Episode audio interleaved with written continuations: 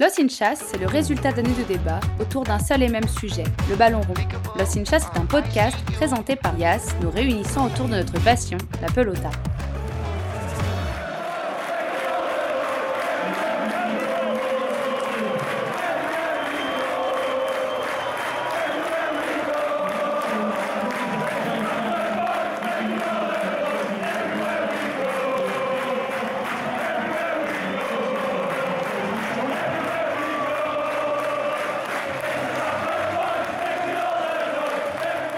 Bienvenue sur le Jazz Football, votre rendez-vous hebdomadaire autour du ballon rond.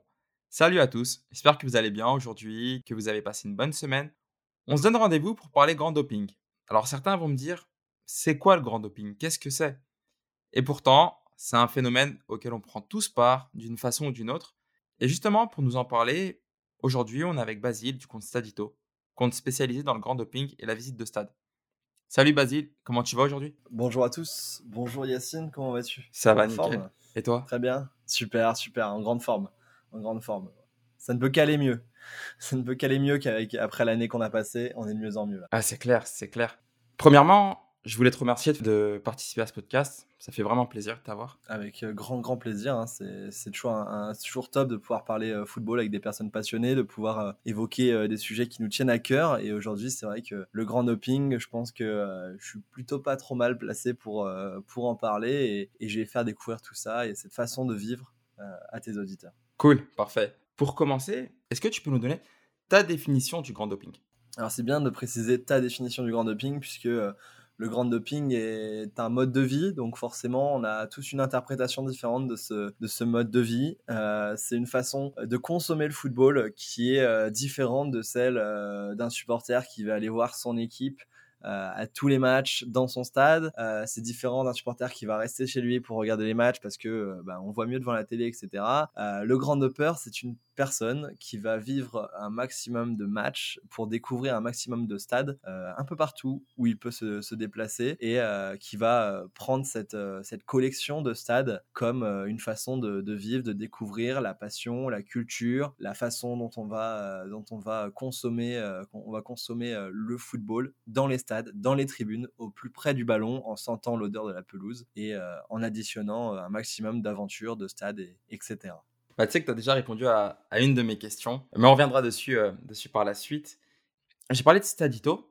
Est-ce que tu peux nous présenter ce que tu fais et Bien sûr, bien sûr, je peux, présenter tout ça. Alors, euh, Stadito, moi je m'appelle Basile, tout d'abord, j'ai euh, j'ai 24 ans, je suis euh, grand dopper et j'ai lancé mon média Stadito il y a maintenant 8 ans, où j'ai travaillé sur différentes façons de, partager le football depuis les tribunes, de, montrer un peu ce qui se faisait au fur et à mesure du temps. Et tout s'est développé sur les différents réseaux sociaux jusqu'au jour où j'ai décidé de me lancer sur YouTube qui a été un, tournant euh, important, euh, important de l'entité euh, Stadito, puisque aujourd'hui, depuis maintenant deux ans, je partage mes aventures dans les stades de football, des aventures de grand doping, à la première personne sous forme de vlog, dans lesquels je vous partage la façon que j'ai de partager et de vivre ma passion, c'est-à-dire du grand doping de la visite de ville, donc une partie de tourisme qui va avec la partie de football ensuite, mais montrer qu'avec le football, on peut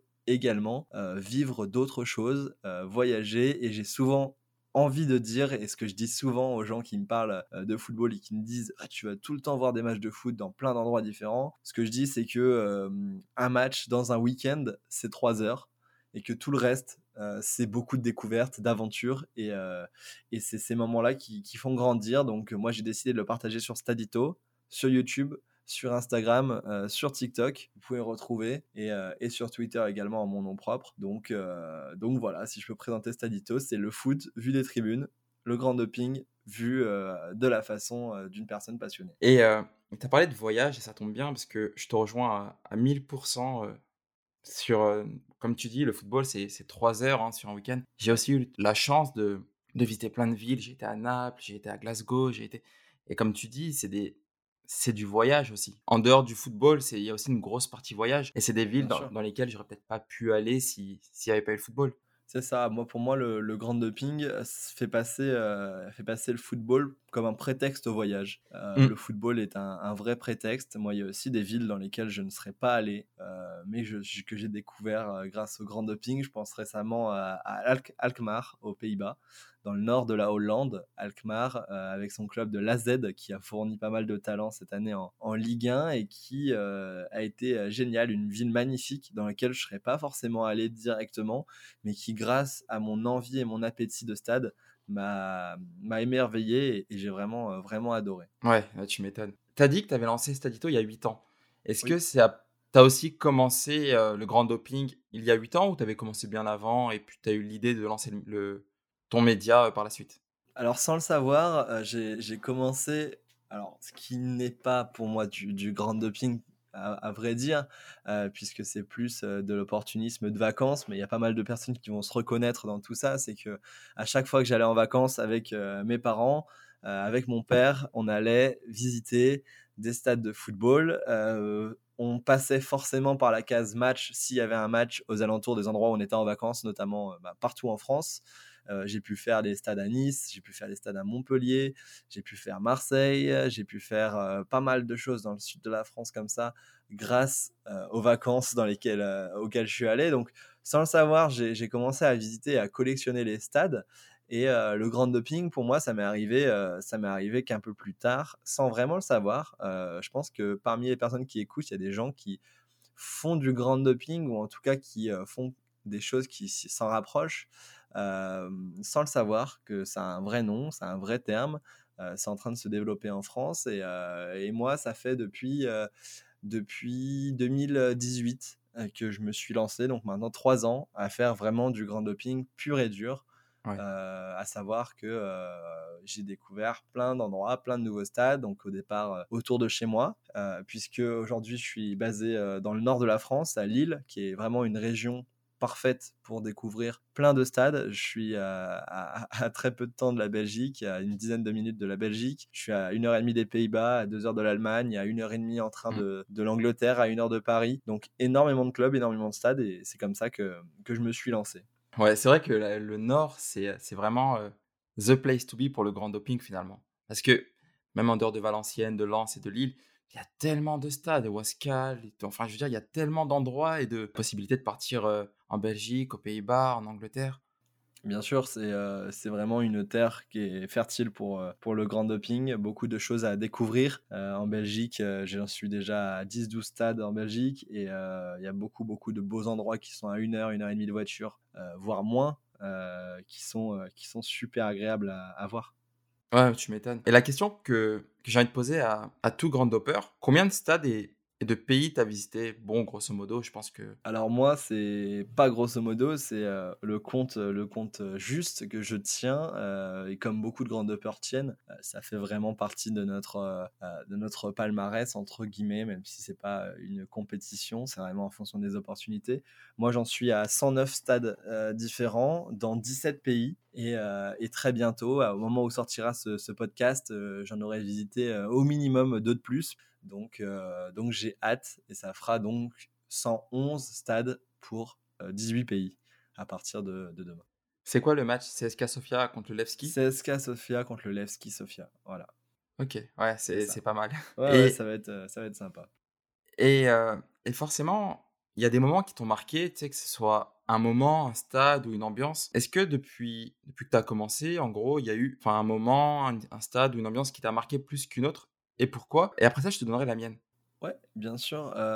Il y a beaucoup de choses qui, qui s'entremêlent quand on, on pense à tout ça. Si je dois penser, je vais te décliner les trois, les trois choses. le moment, le stade et l'ambiance. Pour moi, le moment, c'est le but de Robert Beric dans la- avec Saint-Etienne contre Lyon à la dernière minute dans le derby qui donne Mm. la victoire à l'AS Saint-Etienne dans le derby. C'était en octobre, euh, en octobre 2019. Un moment exceptionnel, vraiment exceptionnel dans tout ce que ça représentait, dans ce que j'ai pu vivre, vivre et vibrer. J'allais faire un lapsus, mais c'est Ouais, vraiment, euh, vraiment tout ça. J'ai vibré avec, euh, avec, avec tout ce public stéphanois qui était, qui était fou au moment de ce but. Donc, si je dois retenir un moment, c'est celui-là. un stade que j'ai adoré, c'est le stade du Borussia Mönchengladbach. Alors, une expérience en Bundesliga et, globalement, l'expérience allemande est géniale, mais le, le, Borussia Mönchengladbach, avec le Borussia Park, c'est vraiment quelque chose de très très cool, très très bien fait pour les supporters, un spectacle toujours au rendez-vous, un stade aux couleurs du club, des animations de but incroyables. Et du coup, ce stade m'a vraiment marqué. C'est vraiment une, un petit, petit coup de cœur euh, là-dessus. Et après, une ambiance marquante, euh, ça c'est dur parce que ça dépend vraiment des matchs. Il faut pas se fier aux matchs qu'on va voir euh, si on va une fois au stade et se dire ce stade-là, cette ambiance, elle est comme ça. Non, c'est ce, stade-là, sur cette ambiance, dans ce match-là précisément, elle est comme ça. si on va par exemple au Vélodrome voir un Marseille-Angers, sans dénigrer Angers, il n'y a pas de rivalité, il n'y a pas toutes ces choses-là. Donc l'ambiance sera bonne, mais elle sera pas ce qu'elle sera mmh. sur un OM Lyon que j'ai pu vivre avec leur corps d'affluence.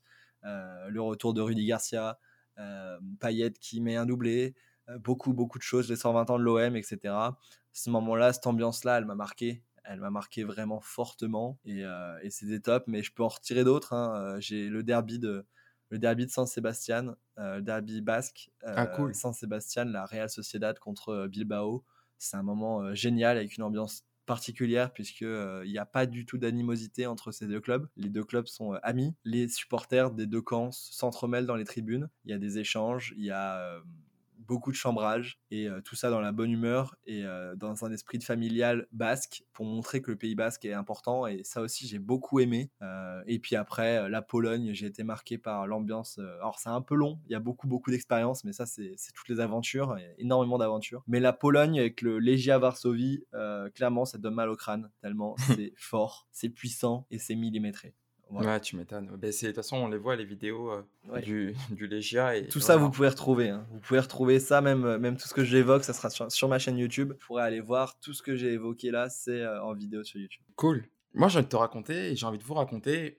C'est plus une petite histoire, une anecdote pote, assez marrante. Et avec un pote, un jour, on se chauffe, on se dit Tiens, on a envie de faire les Tiat Stadium. On ne on l'avait pas fait, on se dit On a envie de le faire. Et il y avait un match Manchester City contre Crystal Palace un mardi soir. C'était l'hiver, il faisait froid et tout. Et on se dit, on y va. Et on prend nos places sur le site de Crystal Palace, donc Parkage Palace. Et donc, on prend le bus avec les supporters de Palace aussi. On part, on part à midi de Londres. Généralement, il y a quoi? Il y a 4 heures, 4-5 heures entre, entre Londres et Manchester en bus. Et euh, on se retrouve pris dans les bouchons. Et on arrive à la mi-temps du match. Mais c'est pas grave, on est content pour le, sur le coup et tout. Et là, on voit le score 5-0. Il y avait 5-0 à la mi-temps pour, euh, pour City. et franchement, on arrive là-bas, il faisait froid. T'arrives à la mi-temps, il y a 5-0 pour City. Le parquage, il était mort. Mort. Et, euh, et donc finalement, juste après, on repart, on reprend le bus, on repart, on rentre à Londres. On arrive vers 4 heures. Et j'ai mon pote qui commence le boulot à 6 heures du mat.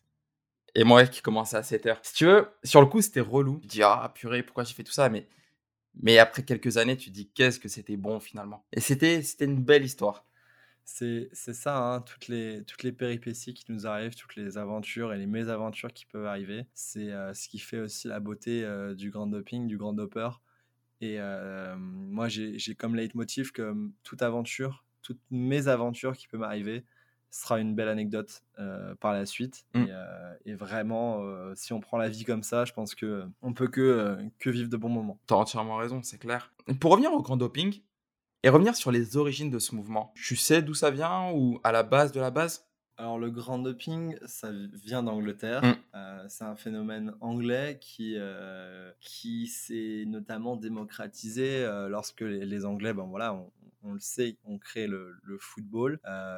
Il y a un défi en Angleterre qui est vraiment grand, c'est s'appelle the, the 92. Donc c'est vraiment faire les 92 stades anglais de, des quatre divisions et d'aller les parcourir. C'est vraiment euh, le graal du grand dopper et c'est à partir de là que les choses, euh, les choses sont euh, entre guillemets nées même si on peut toujours trouver d'autres personnes qui, qui vont dire qu'ils faisaient déjà du grand doping, etc. Mais ce fameux, ce fameux 92, c'est vraiment, je pense, l'élément, l'élément marquant. Et, et, au fur et à mesure du temps, ça s'est étendu. Il y a beaucoup de grand doping en Allemagne, mm.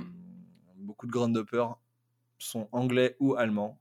Globalement, c'est les deux pays pour moi qui euh, rassemblent le plus de, de grandes même si c'est en train d'arriver en France et que euh, eh ben, de plus en plus de, personnes ben, participe à la démocratisation du, grand doping et en tout cas à faire savoir ce que c'est. Et moi, c'est un grand plaisir de pouvoir, pouvoir en parler, de pouvoir, pouvoir montrer que ça existe et que ben, on peut mettre un mot sur une passion et qu'on a, qu'on a tous, d'aller au stade. Et, et, ça fait plaisir de voir qu'on peut se rassembler autour d'une communauté et de toutes ces choses. Et je pense que Grand Doper, on l'est tous inconsciemment d'une façon ou d'une autre. mais pour, pour revenir aux origines, je voulais juste compléter. Les 92 stades, tu sais, c'est à partir de, de la période Première Ligue au début des années 90. Mais si on revient encore plus avant, au début des années 70, c'est quand le football anglais a commencé à se professionnaliser. Bah, il y a certains supporters qui, se reconnaissaient déjà plus dans leur club, qui trouvaient que ça devenait trop pro, qu'il y avait un, écart qui se créait entre les clubs et les supporters. Et donc, ils se sont dit, eh ben, on va arrêter d'aller voir des matchs professionnels. Et avec nostalgie pour l'ancien football, en fait, ils allaient voir les, les matchs dans, les communes du coin. De ce que j'ai vu, c'est que c'est vraiment comme ça que ça s'est construit avant euh, bah, la vraie professionnalisation du football anglais dans les au début des années 90 et comme tu dis les 92 stades. Oui, je pense que ça, ça découle de ça, hein, d'un certain mouvement qui, qui, vise à un peu délaisser un certain football pour se faire sa propre image du football et euh, c'est aussi euh, le cas pour certaines personnes qui préfèrent justement aller découvrir ce qui se fait ailleurs et, et grandir et se construire autour de ça. Mmh, ouais, c'est clair. Mais Basile, la nostalgie, la nostalgie dans le foot, euh, encore et toujours. Ça, elle a toujours été là, elle a toujours eu sa place. Oh, moi, dans, la, dans, la vie, euh, dans la vie en général, hein, elle est toujours présente, hein, la nostalgie. Euh, souvent, on veut ce qu'on a, ce qu'on a plus, ce qu'on a perdu. Donc, donc oui, oui, ça fait partie de, ça fait partie de tout ça. Et ça revient à ce que tu disais tout à l'heure. Chaque expérience devient une anecdote. Bien sûr, bien sûr. Tu as, parlé de démocratisation en France. Pourquoi il y a de plus en plus cette envie de visiter des stades en France quitte à même à ce que certaines personnes posent des vacances pour se consacrer exclusivement au grand doping? Alors, je ne sais pas s'il y, a, euh, y a vraiment quelque chose de nouveau euh, autour de tout ça. Je pense, euh, je pense que c'est surtout qu'on a intégré cette façon de, faire, de, bouger. On s'est dit, mais pourquoi pas? Et comme j'ai dit, un, match de foot dans un week-end, c'est, c'est trois heures. Dans des vacances, c'est, c'est pareil. Donc, euh, je ne pense pas vraiment qu'il y, euh, y, ait un phénomène euh, particulier que des gens se, se, mettent à poser des vacances spécialement pour ça. Je pense que c'est juste en train d'entrer dans la façon de, de vivre et de, de consommer un, certain, un certain football. Je pense pas qu'il y ait un, mouvement spécifique à ça. Ouais. Et j'avais une question à te poser pour en revenir à ce que tu avais dit au tout début quand tu avais présenté le grand doping. J'ai des potes qui sont ultra. Alors j'en ai qui j'en ai qui suivent le club à domicile à l'extérieur tous les matchs, mais vraiment que pour le club. Et j'en ai d'autres bah, qui le sont aussi, mais qui kiffent, mais qui kiffent, qui kiffent faire les matchs à l'extérieur de façon à pouvoir voir des nouveaux stades, de voir d'autres ambiances, etc. Est-ce que cette partie-là d'ultra, finalement, qui suivent quand même toujours le même club, on peut les considérer comme des grands dopeurs ou pas? Non. Non, non, non, on ne peut pas les considérer comme des grandes dopeurs. après, comme j'ai dit dans l'introduction, c'est important que chacun se fasse son idée, son idée du grand doping. chacun a sa façon de voir les choses. Moi, je la vois d'une certaine façon, et dans la mienne, dans ma façon de voir, et dans la façon que je sais de beaucoup de, de grands dopeurs, une personne qui va suivre uniquement son, club et qui va découvrir des stades dans, cette, cette optique-là, bah, ne va pas être un grand dopeur alors oui, il va additionner les stades, oui, il aura de, nouveaux stades, mais, euh, mais déjà, voilà, il n'aura pas forcément de, nouveaux pays, euh, de, choses, de choses totalement, euh, totalement différentes.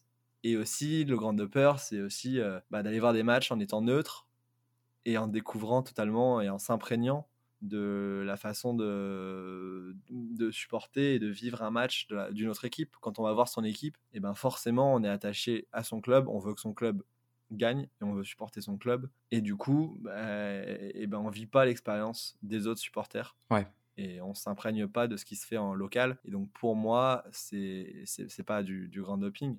Après, oui, ils additionnent de nouveaux stades. Voilà. Mais, euh, mais ça, ça, ça s'arrête là. Moi, personnellement, quand je fais du grand doping, ça m'arrive rarement d'aller voir mon club à l'extérieur, puisque je sais que si je veux la meilleure, euh, la meilleure euh, façon de vivre les choses, il faut que je m'imprègne de la façon dont les locaux vivent l'expérience. Et du coup, je ne m'imprégnerai pas de la façon dont les locaux vivent l'expérience si j'ai un parti pris sur le terrain. Ouais, je comprends. Et du coup, euh, c'est comme ça que, que, je définis et que je catégorise un petit peu les, façons de d'être ou de ne pas, ne pas être sur du grand doping. Ok, bah c'est cool que tu, que tu me donnes ton, ta vision des choses parce que ça fait, euh, ça fait quelques semaines que, que, je débat avec des potes. Est-ce que, euh, est-ce que le fait d'être ultra et de, et de visiter différents stades fait que tu es grand dopeur ou pas? Et j'avais cette en fait, j'étais un peu coupé en deux. Ah, déjà, un ultra, un ultra n'est pas n'est pas grande doper hein, globalement. Hein, il est ultra. Ouais. Après, ça va ça va de soi. Ouais, après attention, ça dépend. Je veux dire, ça dépend. T'en as vraiment qui, ça les fait vraiment kiffer de visiter de plus en plus de stades et de dire j'ai été là, j'ai été là, j'ai été là. D'où le fait que je me posais la question. ça, mmh. c'est plus, ça c'est plus pour son ego. Ça c'est plus pour se flatter, euh, flatter son ego. Euh, T'es juste un, supporter ultra qui, euh, qui s'est déplacé à l'extérieur. Voilà, ça s'arrête là et le mouvement ultra a, beaucoup, beaucoup de, de, codes, beaucoup de choses qui, c'est déjà bien. On peut pas être ultra et grande doper.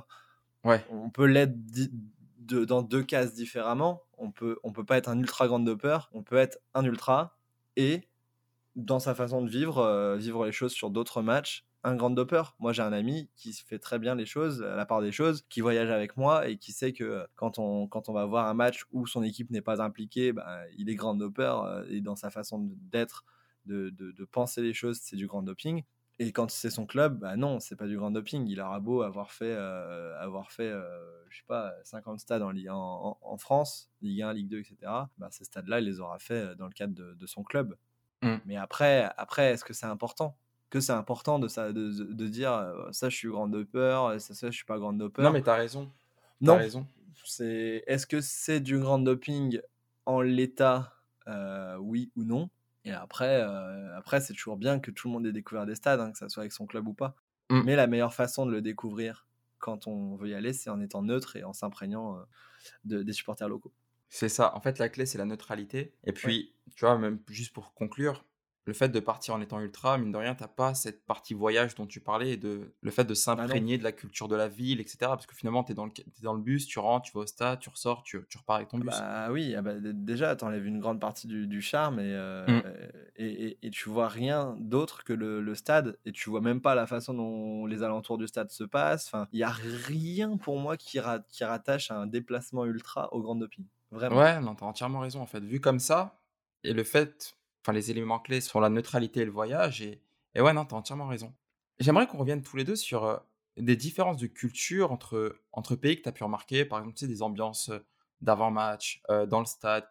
Est-ce que tu peux, enfin pas spécialement avec tous les pays que tu as visités, mais nous, nous donner un exemple de, de différences que tu as pu voir entre, entre pays? Par exemple, toi qui as fait l'Europe de l'Est, quelles, quelles sont les différences que tu as pu voir entre des matchs en Europe de l'Est et ce qu'on fait plus en, en France ou voire en Angleterre ou en Belgique Alors chaque pays a, sa culture, sa façon de, s'impliquer dans le match, de, vivre, de vivre le match. en France, on a une grande chance, c'est d'avoir d'avoir des publics ultra qui, animent les tribunes, mais du coup, on a deux parties de la population différentes. On a des ultras et un public plus spectateur. Donc c'est deux, choses, euh, bien distinctes qui font que euh, euh, il y a toujours de l'ambiance dans le match puisque le groupe ultra a pour leitmotiv de chanter 90 minutes, là où par exemple en Angleterre ou en Belgique particulièrement, ces deux, ces deux pays-là, il n'y a pas de groupe vraiment dit ultra qui vont, qui vont impulser quelque chose en particulier, mais, mais, mais, mais tout le stade est impliqué.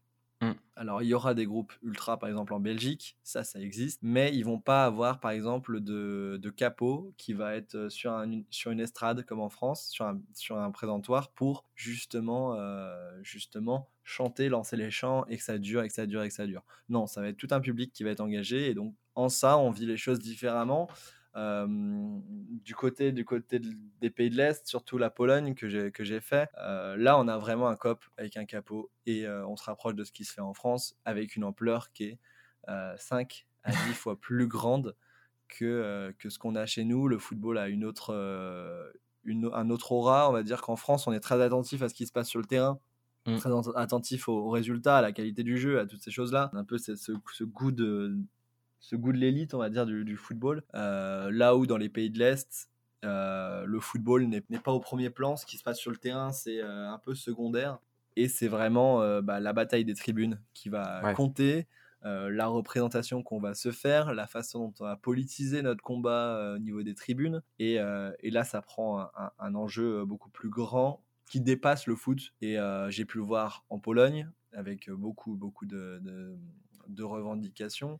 j'ai pu le voir en Grèce avec énormément de tags euh, j'en ai parlé une fois en, story, euh, même à Chypre, parce que ça se rapproche de la Grèce dans leur fonctionnement. Bah, c'est la guerre des tags dans les rues. Euh, le quartier, quand tu es dans n'importe quel quartier en Grèce, à Athènes, tu sais quelle couleur a ce quartier. Donc, si c'est rouge, c'est Olympiakos. Si c'est vert, c'est Panathinaikos. Si c'est jaune et noir, c'est l'AEK. Et en fonction de ça, tu, tu vas, tu vas savoir pour qui pour qui faut être dans ce quartier-là, entre guillemets. Et il y a vraiment cette, cette culture-là, cet aspect-là. Et donc voilà, on a une façon différente de vivre en fonction de tout ça. Si je peux faire un petit récap pour euh, la fin sur cette question, c'est en Espagne, on est un côté intergénérationnel, partage du foot. En mmh. France, on a une vision spectateur ultra. En Angleterre, une, une façon de vivre le foot euh, familiale et, euh, et, on va dire culturelle qui est ancrée et qui est vraiment euh, ultra présente. Il y a notamment cette, euh, cette règle des, des, matchs à 16h, ce, ce, breakdown à 16h qui, qui mm. contribue à ne diffuser aucun match sur les chaînes de télé à 16h pour inciter les gens à aller au stade. Ça, c'est quelque chose d'assez fort. on n'imagine pas en France, mais, mais pour inciter les gens à se déplacer dans toutes les divisions, première, euh, deuxième et encore plus petite division. C'est ça. Donc ça, c'est dingue. Et, euh, et ensuite, il y a l'Italie où il y a un mouvement ultra très présent, comme en France. Il y a euh, l'Allemagne où ça va être vraiment la fête du, du, foot et aussi un mouvement ultra qui, qui, qui est présent. La Belgique où c'est plus un côté festif du foot, où on va être beaucoup plus sur l'aspect l'aspect festif, même s'il y a il y a des ultras aussi dans, pas mal de, clubs, mais tout le public va être engagé. Et ainsi de suite euh, sur, euh, sur les différents pays. Je vais pas tous les faire, mais euh, mais il y a beaucoup, de, beaucoup de façons de vivre le foot. Et est-ce que depuis, étant donné que le grand doping s'est démocratisé, est-ce qu'il y a des communautés qui se sont formées Un exemple bête, par exemple, toi qui es dans le Nord, moi qui suis à Londres, bah vas-y, viens passer une semaine chez moi à Londres, je te fais visiter, on va faire le plus de stades possible. Et puis dans deux mois, c'est moi qui vais venir chez toi dans le Nord pour visiter avec toi et faire le plus de stades possible. Est-ce qu'il y a des communautés qui sont créées, des grosses communautés qui sont créées afin de faciliter le grand doping? Pas forcément, pas forcément de communautés intrinsèquement comme ça qui sont, qui sont créées pour, pour justement lier les gens. C'est assez, assez compliqué, assez difficile. les plateformes actuelles ne le, ne le, permettent pas pour l'instant. C'est des choses qui sont à faire, à développer euh, sûrement. Il y a un groupe Facebook très actif, euh, euh, très actif en Europe sur lequel les gens partagent leurs expériences de stade en, postant tous les, tous les lundis ou, n'importe quel jour de la semaine, mais globalement c'est le lundi, les, les matchs qu'ils ont fait dans le week-end, donc avec photos, un petit recap et, et, quelques mots sur, sur l'ambiance, le ressenti. Donc ça, ça existe sur Facebook, ça s'appelle European Football Weekends. Euh, ça, c'est quelque chose qui, qui, existe.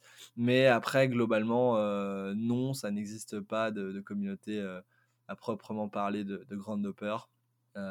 mais on a quand même un, lien très fort sur Twitter qui permet de rassembler pas mal de monde là-dessus. Et, et, je sais que ben, grâce, grâce à Twitter, on peut avoir une belle entraide puisque c'est un, réseau qui permet, euh, qui permet pas mal de choses, notamment moi quand je cherche des tickets pour certains pays, certains matchs un peu complexes, euh, via Twitter, je réussis toujours à, trouver mon bonheur. Et j'essaye et j'invite les gens aussi à partager euh, leurs demandes sur Twitter sans honte, sans, sans crainte sur ce qu'ils cherchent. moi, je repartage sur Twitter, donc n'hésitez pas à aller voir. C'est Basile Brigandet. B-R-I-G-A-N-D-E-T. Donc vous pouvez taper Basile Stadito et euh, vous trouverez. Euh, et je partage un maximum de, personnes qui cherchent à aller au stade, qui cherchent juste des, infos sur les places, des infos sur la culture locale. Moi là, je vais en Bulgarie, c'est un endroit très chaud. Euh, c'est compliqué et du coup j'ai trouvé mon bonheur sur, sur Twitter via des, des retours d'expérience de personnes et, c'est comme ça qu'on peut avancer. Mmh. C'est vrai que les réseaux sociaux ça aide quand même pas mal. Enfin, je suis parti voir AFC Wimbledon contre, contre Plymouth. Et, c'était sold out, impossible d'avoir de place, impossible d'appeler le club de Wimbledon, ils répondent pas au téléphone, etc. Et finalement, c'est sur les réseaux que j'ai pu trouver ma place au dernier moment. Ouais, bien sûr. Et donc, ouais, comme tu dis, actuellement, bah, la communauté, elle se forme plus sur les réseaux que, que on n'a pas vraiment quelque chose de très structuré actuellement, mais si on veut de l'aide, c'est plus sur les réseaux. Bien sûr, bien sûr sur les réseaux. Et, et c'est assez, assez, assez cool quand même d'avoir cet échange et il y a du bon sur les réseaux sociaux. Et est-ce que ce phénomène, il s'est démocratisé dans d'autres sports? Je pense au basket, au hand, ou alors c'est ou est-ce que c'est exclusivement réservé au football? Alors, moi, je ne sais pas forcément. Je sais pas forcément s'il y a ce même phénomène dans les autres sports. Peut-être, peut-être, c'est possible. Mais en tout cas, moi, dans, à ma connaissance, c'est c'est plus ancré, ancré football. Voilà. Après, rien n'empêche rien n'empêche de découvrir dans le basket, dans le handball, etc. Mais le grand doping est, est plus axé, axé football, même si ça prend tout son sens aussi. Pour moi, ça ne dérange pas dans d'autres sports. Voilà. Mmh. Et bon, bah, cette émission, elle touche à sa fin. On a une dernière petite question. C'est quoi tes arguments pour inciter les gens à aller au stade et arrêter de suivre le football à la télé Alors pour moi, les émotions du football se vivent dans un stade. On va construire énormément de souvenirs autour d'un match qu'on a été voir, puisque euh, au-delà du sport, au-delà du score, au-delà du football, euh, on va vivre des choses, on va grandir en tant que personne, se construire autour de rencontres, et, euh, c'est toutes ces rencontres-là qui font que bah, aller au stade, c'est totalement différent que d'appuyer sur sa télécommande et de regarder le match. Une fois que le match est terminé, il est, plié à la télé et, et, et, voilà, c'est fini. Alors que lorsqu'on est au stade, on a le, les souvenirs, on les a pour toujours. Et euh, on a vécu souvent des belles rencontres, beaucoup plus importantes que, que le football et le, match en, lui-même. Et surtout, on a sûrement découvert, découvert beaucoup, beaucoup plus de, de, de belles émotions et, et, de beau football dans les tribunes plutôt qu'à la télé. Et euh, mmh. moi, ça me pose aucun souci d'aller euh, d'aller au stade et de manquer, euh, de manquer des matchs à la télé et d'en voir qu'un seul dans la journée, mais de le vivre à 200% plutôt que, que de le vivre avec, mon, avec ma télé allumée, avec à côté, je vais faire deux, trois trucs, je vais me faire un plat de pâtes et je, vais, je vais être sur les réseaux sociaux en même temps. Voilà, c'est pas du tout la même façon de voir le football, ça n'a rien à voir. Ouais, voilà, donc allez au stade, allez au stade et, et surtout n'hésitez pas si vous avez si vous devez, devez choisir et entre les deux, aller au stade. Ouais, je te rejoins à 1000%. Et puis même, tu sais, l'avant-match, le merguez frites, euh, tout ça, c'est des choses que tu n'as pas quand, quand, quand, tu regardes un match à la télé. Basile, merci beaucoup pour aujourd'hui. L'émission, elle touche à sa fin. Fait vraiment plaisir de, de, la partager avec toi. Merci à toi, Yacine. C'était un grand plaisir de pouvoir échanger euh, sur ce sujet-là qui me tient à cœur et qui euh, est sympa à faire découvrir. Allez checker Stadito sur, sur YouTube, sur ses réseaux. Merci de nous avoir écoutés aujourd'hui. Encore une fois, on vous invite à faire découvrir cette émission à vos amis et à votre famille. J'espère vraiment que cette émission vous a plu et on se dit à la semaine prochaine. D'ici là, portez-vous bien. Ciao, bye bye.